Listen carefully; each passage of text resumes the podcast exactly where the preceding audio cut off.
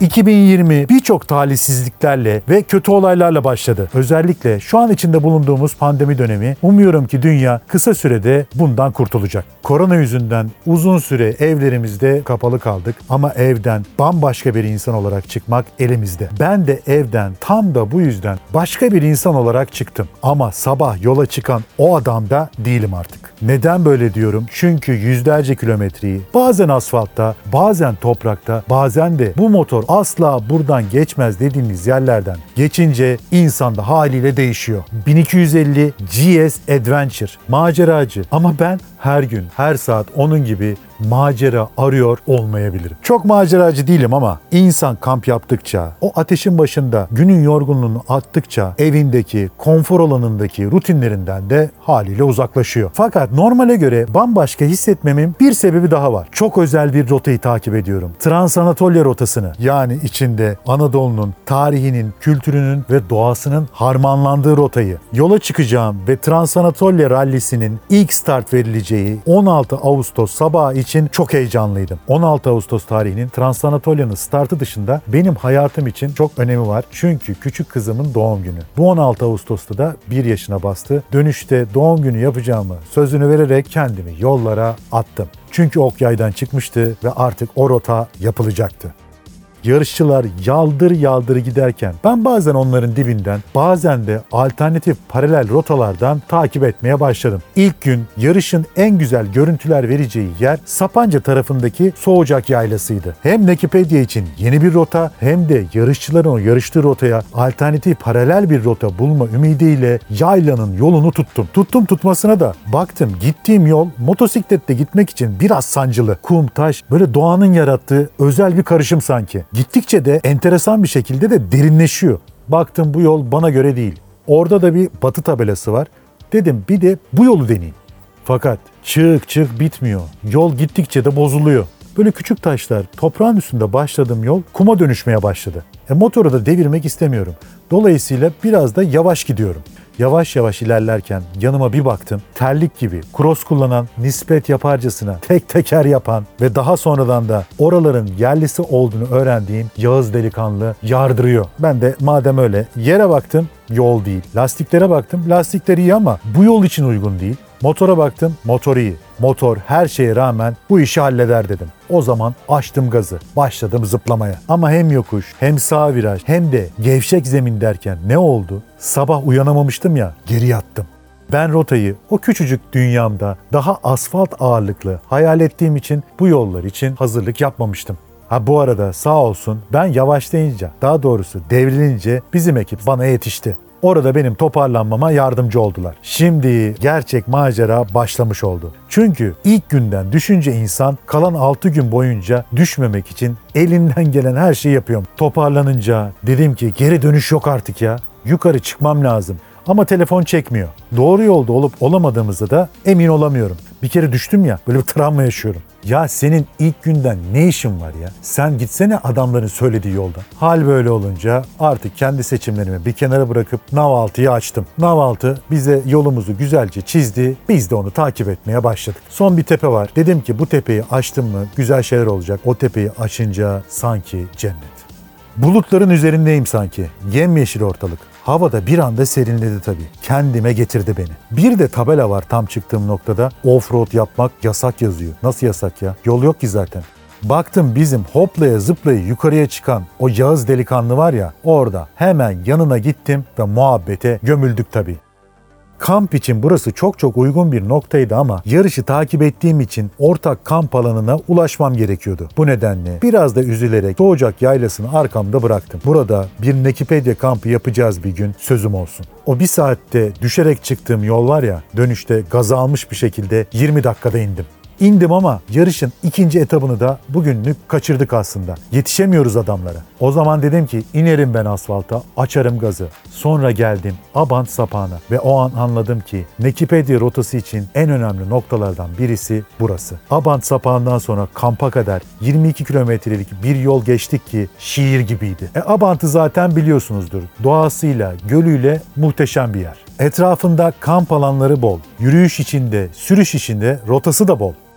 Kamp yeri bol ama bizim kamp yeri nerede arıyoruz. Ara ara derken bir anda koskoca tırları gördük. Kamp yeri diyoruz ama küçücük bir kamp kurulumu değil. Her şey var. Kocaman mekanik tırları, yemek kamyonları, aramızda kalsın kakabüsü bile var. Herkes de kampına atmış çoktan. Çadırlar açılmış. E tabi biz de geç kalınca kendimize ittire kaktıra bir yer bulabildik. Ben güzelce açtım çadırı, çektim motoru yanına, eşyalarımı da indirdim.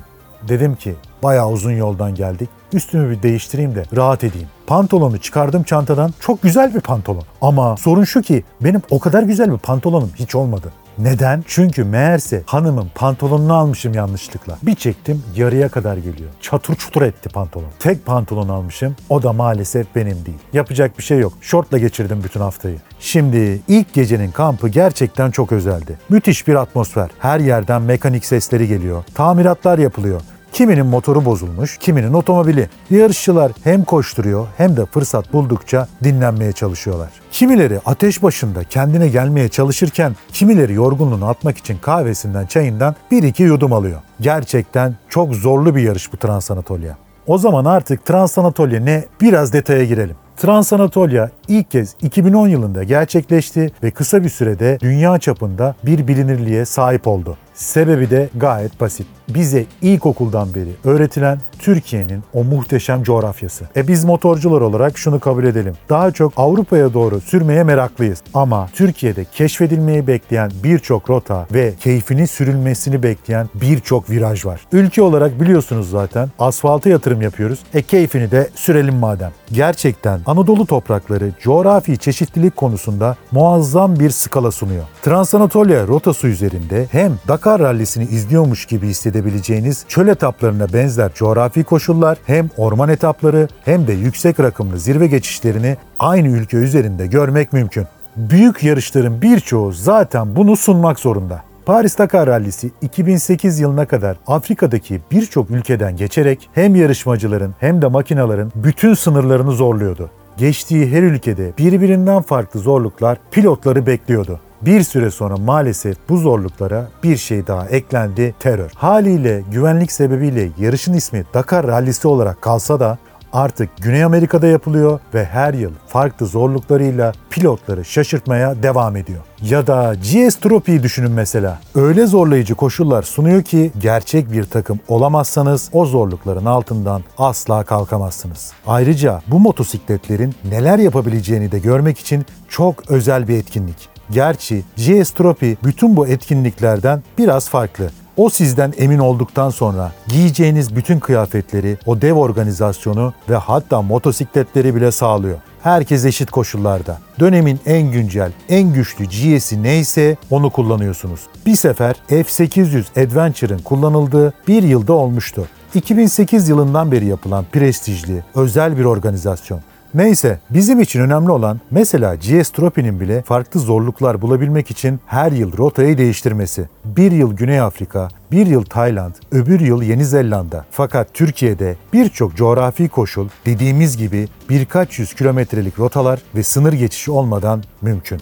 Transanatolia bu dev etkinliklerin genleriyle Türkiye'de düzenlenen ve Türkiye'nin tanıtımı için oldukça önemli bir organizasyon. İlk yarışta Antalya gibi turistik destinasyonlar ön plana çıkarken etkinliğin ralli tutkunlarının ilgisini çekmesiyle 2011 yılında daha fazla çeşitlilik sunabilecek bir parkur seçiliyor. 2012 yılında ise daha da fazlası geliyor. Mücadelenin sınırları da zorlanıyor. Fakat 2012 yılı bu ralliyi takip edenler için maalesef hüzünlü bir yıldı. O yılın en gözde yarışçılarından biri Çöl Kaplanı lakabıyla tanınan Kemal Merkit'ti. Çöl Kaplanı lakabı da öyle kolay kolay kazanılacak bir lakap değil hani. Dünyanın birçok ülkesinde birçok farklı motosiklet yarışında boy gösteren Merkit 2002 yılında Türkiye'nin ilk Dakar rallisi motosiklet pilotu olmuştu. 9 kez katıldığı Dakar rallisini 6 kez bitirmeyi başarmıştı ki kazanmak için değil bitirebilmek için girilen bir ralli zaten bu. Ama Dakar'da çok değişik bir kategori var. Malle moto kategorisi. Yarışçılar sabah yarışır, akşam gelir motosikletini tamir eder. Sabah yarışır, akşam tamir eder. Sabah tekrar, akşam tekrar. Yarışın sonuna kadar bu böyle gider. Gerçek maceracı ruhlar da bence bu kategoride yarışır. İşte Kemal Merkit de bu kategorinin 2010 yılı birincisi ve şampiyonuydu. bütün dünyanın ilgisini çeken bu başarıyı Türkiye'yi gururlandırarak almıştı. 2012 yılında ise Transanatolya için kolları sıvadı. O gün Konya'da Meke Gölü'nün yakınlarından geçen bir rotada yarışacaklardı. Rotasını kestirebilmek için İtalyan bir yarışçıyla yolun kenarında durup roadbooklarına baktılar. Durduklarında arkalarını toza dumana katmışlardı ve arkalarından gelen Hollandalı pilot onları gördüğünde artık durabilmesi için çok geçti. Ve maalesef Kemal Merkit ve onu arkasından çarpan Hollandalı pilot hayatını kaybetmiş, beraber durdukları İtalyan pilotsa yaralanmıştı. Şimdi bu güzel insanı tekrar hatırlayıp tekrar anıp konumuza geri dönelim. 2014 yılında Transanatolya farklı zorluk seviyeleriyle geri döndü. Parkur yine eşsizdi. Doğa, tarih, kültür üçlüsü parkurda artık daha fazla yer buluyordu kendine. Organizasyon oturmuştu. 2013, 2015, 2017, 2019 derken bugün bizi bile peşine kattı. Yani bu organizasyonun parçası olabilmek için profesyonel bir yarışçı olmaya gerek yok. Herkes bu heyecanı soluyabilir.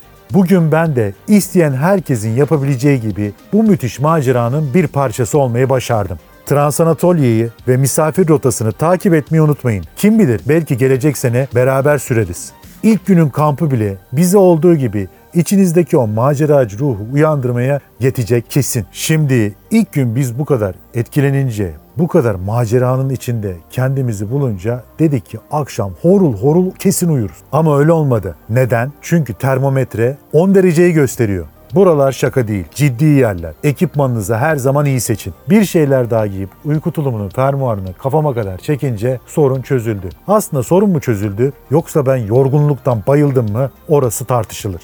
Sabah yüklendik eşyalarımızı manzaralı virajlı yollardan Gölcük Tabiat Parkı'nın içinden yarışçıların su geçişi yapacağı noktaya geldik.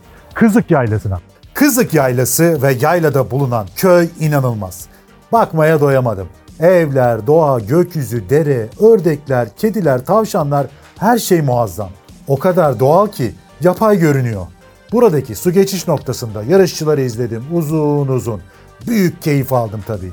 Transanatolia'nın her gününde gerçekten içimde maceracı bir onur daha da beni ele geçirir oldu. Hani izliyorsun adamları, atlıyorsun motoruna, kovalıyorsun. Öyle internetten, televizyondan takip etmekle hiç alakası yok. Buradan çıkınca kendimi Ankaralı motosiklet severler için oldukça önemli olan Kıbrısçık yoluna verdim. Neden önemli diyorum? Ankaralı dostlar bir çıkar. He, mesela bizim ekibin de bir parçası Ankara'da ve hepsi motorcu. Ayaş, Beypazarı Kıbrısçık, Seben, Nallıhan, Mihallıççık, Polatlı derken bir küçük pazar günü turunda 500 kilometreyi müthiş manzaralı ve virajlı yollardan tamamlayıp dönerler. Biz de rotamızı bu yollardan geçirdik. Buralarda artık yavaş yavaş acıkmaya başladım ama birçok köyde ve kasabada maalesef yiyecek bir şey bulamadım. Hani öğle saatini geçirdiyseniz size pek bir şey kalmıyor. Yerlisi bitirmiş oluyor. E sebebi de çok açık. Kasabalar, köyler maalesef çok boş. Bir turistin gelmesini de pek beklemiyorlar. Oysa nasıl güzel yerler. Neyse hal böyle olunca karnımı Beypazarı'nda doyururum diye düşündüm. Kendimi yine yollara vurdum. Normalde Kıbrısçık Beypazarı gayet kolay gidilebilen bir yolken ben kendime alternatif rotalar aradım. Maceracı ruhum uyandı ya beni kimse tutamaz. Karagöl Milli Park'ın içinden geçip Teke Milli Parkı'na bağlanan ve İnözü Vadisi'nden Beypazarı'na ulaşan yolu seçtim. Manzara ve yol inanılmaz. Maceracı ruh kendini doyuruyor ama Onur Çakı aç. Kaç saattir bir şey yememiş. Havada 35-36 derece olmuş. Ee yol macera dolu bir rota. Tabii ki kolay bitmedi. Dolayısıyla Beypazarı'na girdiğim anda kurt gibi acıkmıştım. İlk gördüğüm yerde de hemen oturup yemeğimi gömdüm. Mekandaki tek sorun ateş etmek yasakmış. Nasıl olur ya? Hem ben hem motorum ateş ediyoruz. Biraz zorlandık tabii. Beypazarı'ndan çıkınca yarışa yetişmek için tekrar gaza açtım. Buradan tabii ormanları geride bıraktık ve ortam Bozkır'a doğru dönüştü. Yaldır yaldır gidiyorum. Beypazarı'nın güneyinden Polatlı'ya doğru ara yollardan iniyorum. Bakıyorum etrafta bu adamlar nerede yarışıyor? Rota buraları gösteriyor diye kendi kendime düşünüyorum. Tarlalar var. Yani başka da bir şey yok. Yol falan zaten yok. Derken tarlalardan tozları kaldıra kaldıra bir yarışçı uçarak geçti gitti. Anladım ki tarlanın kendisiymiş yol. Yardıra yardıra gidiyorlar. Ben Nekipedia rotasını takip ederek Transanatolia'nın ikinci durağına doğru yola devam ettim. Yani Haymana'ya. Bir an önce ulaşmak istiyorum çünkü bu gece otelde kalınacak. Kampta biraz hırpalanıp Yolda da biraz yorulunca alacağım duşun hayalini kurar oldum. Haymana'ya otelimize gelince sizler için hemen mikrofonun başına geçtim. Hiç öyle duşa falan koşamadım hayal ettiğim gibi. Neden mikrofonun başına geçtim? Çünkü çok önemli bir görevim vardı. Transanatolia Rallisi'nin TRT'de yayınlanan gün sonu özetlerini ben seslendiriyordum. O işi halledince de yine yorgunluktan bayılmışım. Güne zinde hazır bir şekilde uyandım. İndim otelin lobisine bir baktım kimsecikler yok. Ben yine tek başımayım. Yatağı bulunca uyanamamışım. Yine vurdum kendimi yollara. Bu maceradaki en büyük zorluklardan biri de şuydu. Hem Transanatolia rotasını takip etmek istiyorum hem onlarla beraber kamplarda, özel etaplarda ve gün sonu değerlendirmelerinde beraber olmak istiyorum. Bir yandan da kendi özel yapmak istediğim şeyleri de bu rotanın içine dahil etmek istiyorum. Bunlardan bir tanesi de Tuz Gölü'nün üzerinde motosiklet sürebilmekti. Bunun için Haymara'dan çıkıp Tuz Gölü'ne doğru indim. Dediğim gibi öyle turistik bir şekilde Tuz Gölü'nün üstünde yürümek değil, motosiklet kullanmak. Bunun için de motosiklette Tuz Gölü'ne nereden girebilirim hemen araştırmaya başladım. Hemen oradaki yerli abilerimize sorduk. Nereye gidebiliriz göle çıkabilmek için diye.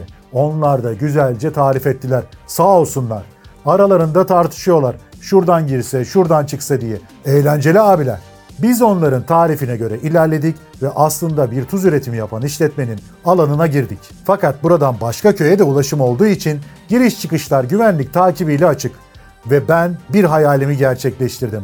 Tuz Gölü'nün üzerinde motosiklet sürdüm. İnanılmaz bir duyguydu. Gökyüzü yerden tekrar yansıyor, sanki uçuyorsun.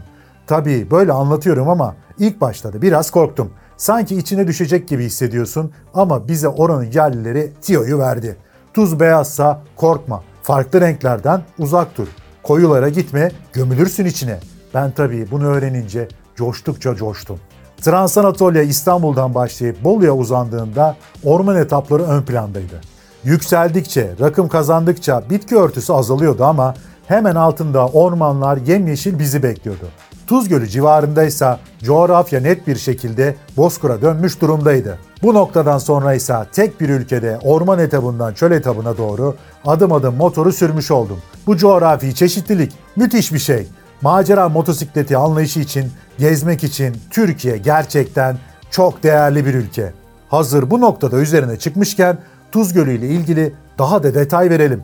Tuz Gölü adı üzerinde Türkiye'nin tuz ihtiyacının %70'inin karşılandığı çok önemli bir coğrafi oluşum.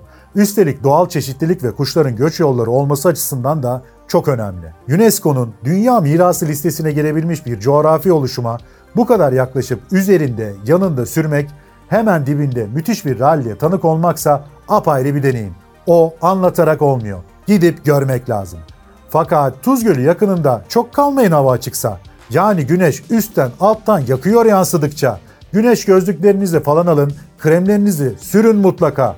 Böyle şiir gibi söyledim artık unutmazsınız. Tuz Gölü'ndeki bu maceradan sonra da ekiple beraber yeni hedefe hareket ettik. Kervan gibi birlikte aldık yolu. Ee, her kervanın da bir kervansaraya ihtiyacı var. Transanatolia Ride with Nature yani doğayla sür, Ride with History yani tarihle sür ve Ride with Culture yani kültürle sür diyor ya doğayla sürmüştük zaten.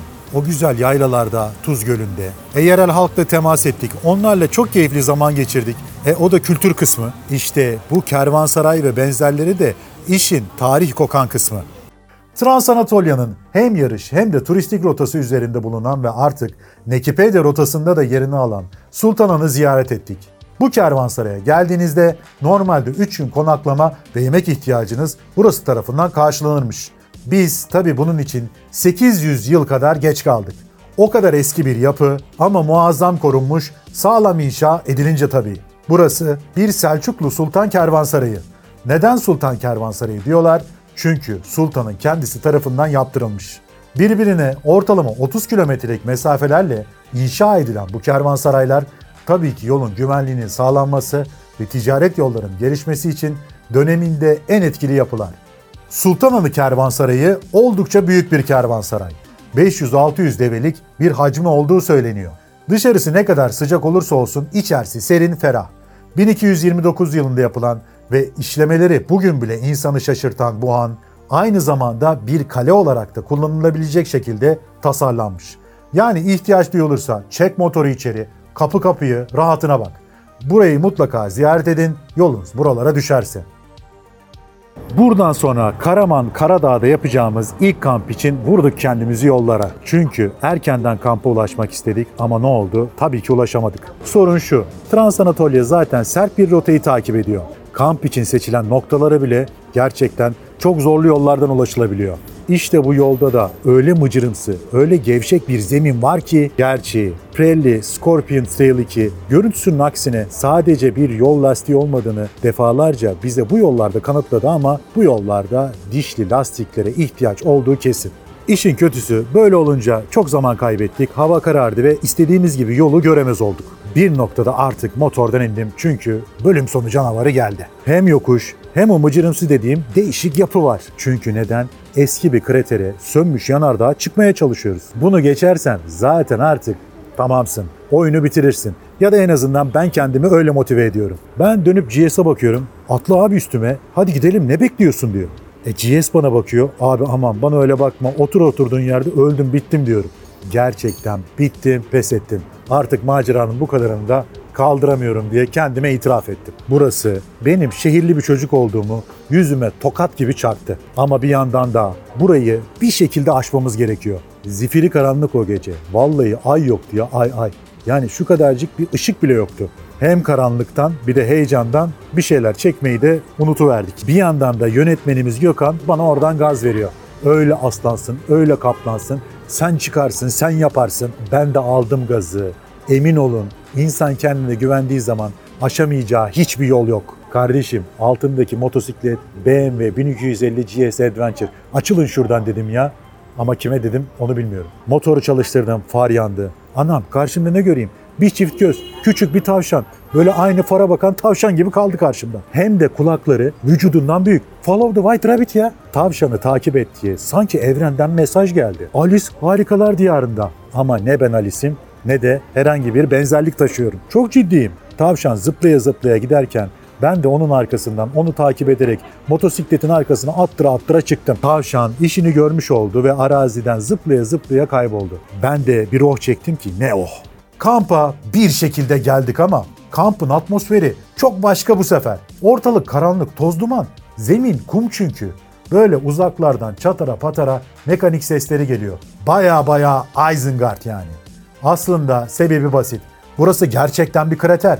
1700 metre yükseklikte sönmüş bir volkanın içindeyiz. Tabii gece vakti bunları hiç düşünmedim. Attım çadırı, zaten yorgunluktan bayıldım. Sabah uyanınca muhteşem bir doğanın içinde olduğumuzu anladım. E gece karanlıktan anlayamamıştık. Kocaman kratermiş ya. E sabahleyin biraz kendimize geldikten sonra yarışçılarla oturduk muhabbete. Ve anladık ki hemen herkes o gün oraya kamp alanına ulaşmak için çok zorlanmış. İşin başka bir boyutu bu akşam yine buradayız. Yani o yol yine gidilecek ve geri dönülecek. Bu sefer karanlığa kalmak mı? Asla. Bu arada sabah acayip bir sürprizle karşılaştım. Birkaç takipçimiz ta oralara gelmiş ve beni bulmuş. Birlikte uzun uzun sohbet ettik, fotoğraflar çektirdik. Buradan kendilerine de selam olsun. Isengard'da uyandıktan sonra Karaman'ın Taşkale köyüne ulaşmak için vurduk kendimizi yollara. He yola çıktık ama akşam tekrar bu kampa geri dönmek için. iki gecelik bir kampu İstanbul'a geri dönüşümüzde bir sonraki gün buradan başlayacak. Önce kampa yakın bir lokasyonda Karadağ eteklerinde olan Binbir Kilise'ye gittim. Haliyle yıkık dökük bugün burası ama size yine de o atmosferi yaşatıyor. Burada aslında birçok dağınık yapı var. Bizans Hristiyanlarının 3. ve 8. yüzyıllar arasında önemli merkezlerinden biriymiş. Köylere entegre birçok kilise, manastır var. Sayıları tam olarak bilinmediğinden buraya Binbir Kilise ismi verilmiş. Çevresinde turistler için hiçbir şey yok. Köylüler yapıların kesme taşlarını ahır ve ev yapımında kullanmış. Maalesef kaderine terk edilmiş tarihi bir hazine. Daha sonra da Manazan mağaralarına uğrayıp soluklandım. Başımdan aşağı su döküp sıcağın etkilerini azaltmaya çalıştım. Manazan mağaraları Karaman Yeşildere Taşkale yolu üzerinde yüksek bir kaya kütlesine tamamen insan eliyle oyulmuş 5 katlı bir toplu konut. Evet bildiğin apartman. 6. ve 7. yüzyıllarda Bizans devrinde yapıldığı tahmin ediliyor. Yollar müthiş bu taraflarda. Manzara da şahane. Biz bir sonraki durağımız Taşkale'ye doğru yola çıktık. Eskiden ismi Kızıllar'mış ama komünizmi çağrıştırdığı için ismini Taşkale olarak değiştirmişler. Birçok tarihi nokta var bu bölgede. Ama asıl olay insan eliyle yapılan mağaralar. Kil oranı yüksek, kireç taşı bir arazi olduğundan vaktiyle insanlar buraları oyarak resmen bir medeniyet kurmuşlar. Kuran insanlar içinse Arap akınlarından kaçan geç Roma dönemi köylüler deniliyor. Hatta içinde bir kilise de var bu mağaraların. Şu anda camiye dönüştürülmüş durumda. Bu mağaraların bir kısmı da köylü tarafından ambar olarak kullanılıyor. Bayağı tırmanarak çıkıyor bu küçük oyuklara köylüler. Dolayısıyla yine Transanatolia ve turistik Nekipedya rotasındaki önemli duraklardan biri burası. Gidin, gezin, görün. Buralara da gelip ballandıra ballandıra anlatın. Öyle anlatın ki oralara daha çok turist gitsin ve oralar kalkınsın. Ha şimdi konumuza geri dönelim. Taşkale'nin çok bilinmeyen bir özelliği daha var.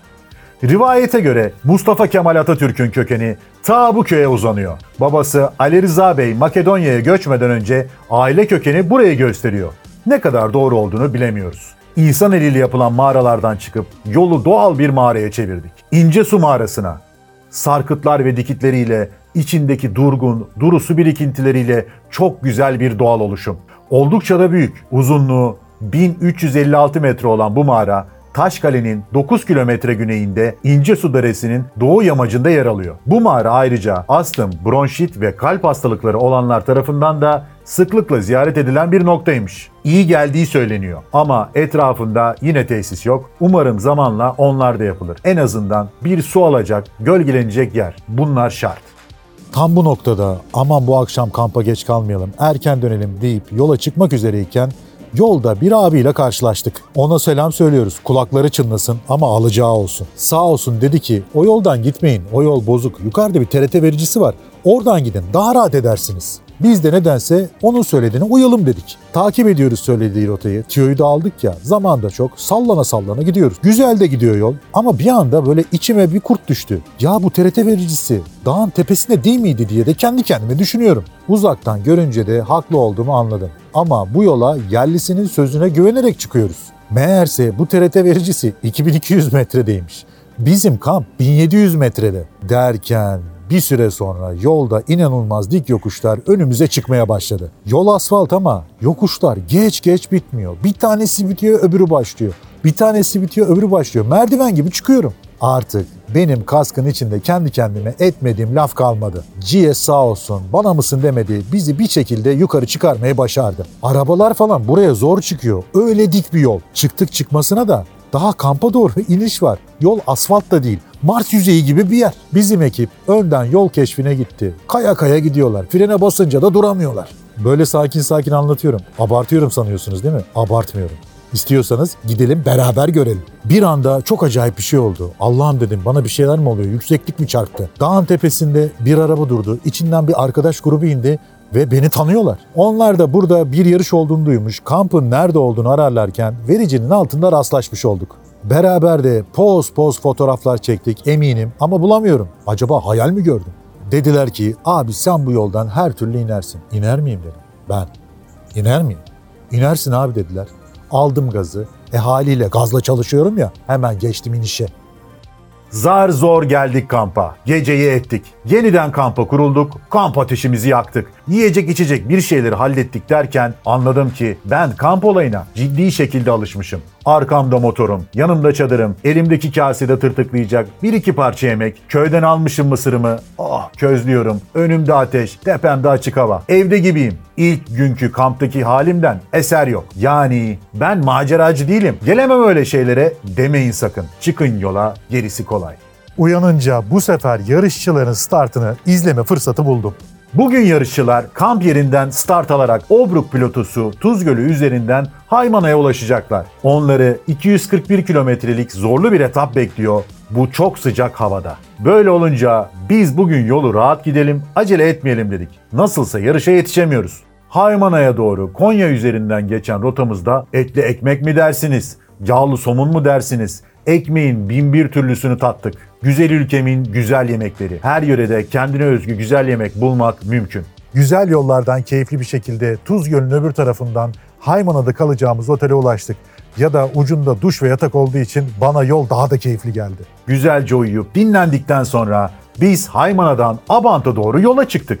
Yarışçılarsa bugün toplamda 495 kilometrelik ve 3 özel etapta yarışacaklar. Öğlen oldu. Acıktık. Bu sefer Polatlı civarında yemek molası vermeye karar verdik. Acıkırsanız hemen bir benzinciye girin sorun. Burada en güzel yemek nerede? Onlar yerli sonuçta. En iyi yemek nerede yenir? Her zaman onlar bilir. Yemekte Ankaralı bir GS ekibiyle karşılaştık. Motorlarımızı konuştuk, rotaları konuştuk, dünyayı kurtardık, biraz da makara yaptık ve yine herkes kendi yoluna gitti. Ben kuzeye doğru devam, onlarsa güneye, Antalya'ya doğru devam ettiler.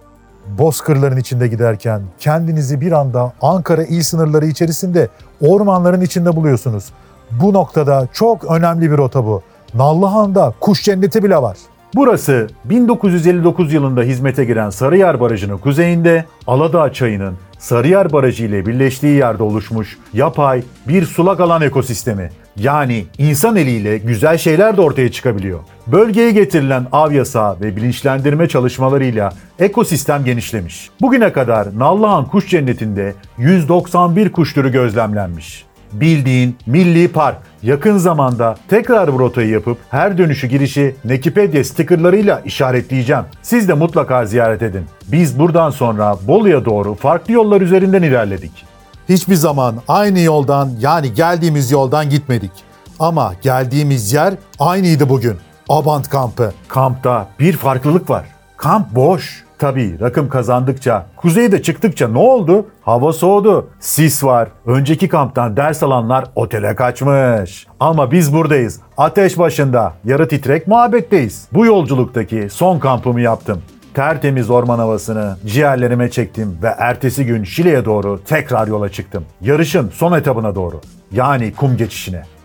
Öyle zorlu bir etap ki burası. Gevşek kumların arasında motoru iterek ilerleseniz sürmekten daha kolay olur muhtemelen. Parkuru geçen yarışçılar kendini yere atıyor. Üstelik çok debelenirseniz motorun her tarafı da kum doluyor. Teknik sıkıntılar yaşanabilir. Yani bu şekilde hızlıca geçtiniz geçtiniz. Yoksa işiniz zor. Sadece motosikletler için değil, bütün yarışçılar için sıkıntılı bir nokta. Tabii bitirenlerin bazıları mutluluktan ne yapacağını bilemiyor. Motordan inip jet ski'ye bineni bile gördüm orada. Aslında yarışın benim için bittiği nokta burası oldu. Ben de ayaklarımı soktum suya, yorgunluğun tadını çıkardım biraz. E macera bitiyor. Kolay değil. Ve sıra kupa töreninde. Kupa törenini izledikten sonra artık eve dönüş vaktiydi. Hem ailemi çok özledim hem de Ceylan'ıma muhteşem bir doğum günü partisi sözüm vardı. Bu yolculuktan ne öğrendim? Artık böyle bir macerayı kaldıramam. Yollarda hatta olmayan yollarda böyle büyük bir motoru süremem diyordum. Yanılmışım. Artık kendime yeni rotalar planlıyorum. Bir diğer şey ise beklememek lazım. Yapmak mı istiyorsun? Durma yap. Hep diyoruz ya hangi motorla yaptığınız önemli değil. O gün hangi motor alabiliyorsanız alın onunla yapın. O motorların kabiliyetine göre yollar seç. Kendi kabiliyetlerini de arttır. Bir şeyleri ertelemenin hiçbir anlamı yok. Özellikle bu korona dönemi bize bunu iyice öğretti. Motosiklete binmek mesela tehlikeli diyorlar. Evet tehlikeli. Ama meğerse her gün bindiğimiz otobüs de öyleymiş. Ofise gitmek de hatta iyi bir çocuk olup büyükleri ziyaret etmek bile. Belki de bu dönem yapılabilecek en iyi şey motosikletinle beraber doğanın içinde kaybolmakmış.